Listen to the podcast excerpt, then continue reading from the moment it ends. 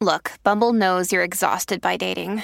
All the must not take yourself too seriously and 6 1 since that matters. And what do I even say other than hey?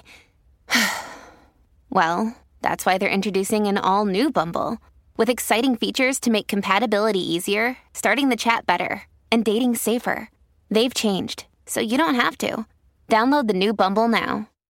Born on this day in 1951, American WBA World Heavyweight Champion Mike Weaver, who was born in Gatesville, Texas. Born on this day in 1954, Daniel Seemiller, an American table tennis player. He was born in Pittsburgh, Pennsylvania. And born on this day in 1955, former Scottish football defender Alan Hansen, who played 434 games for Liverpool, along with 26 caps for Scotland. As we mark births, deaths, and marriages for Tobin Brothers Funerals celebrating lives, visit tobinbrothers.com.au.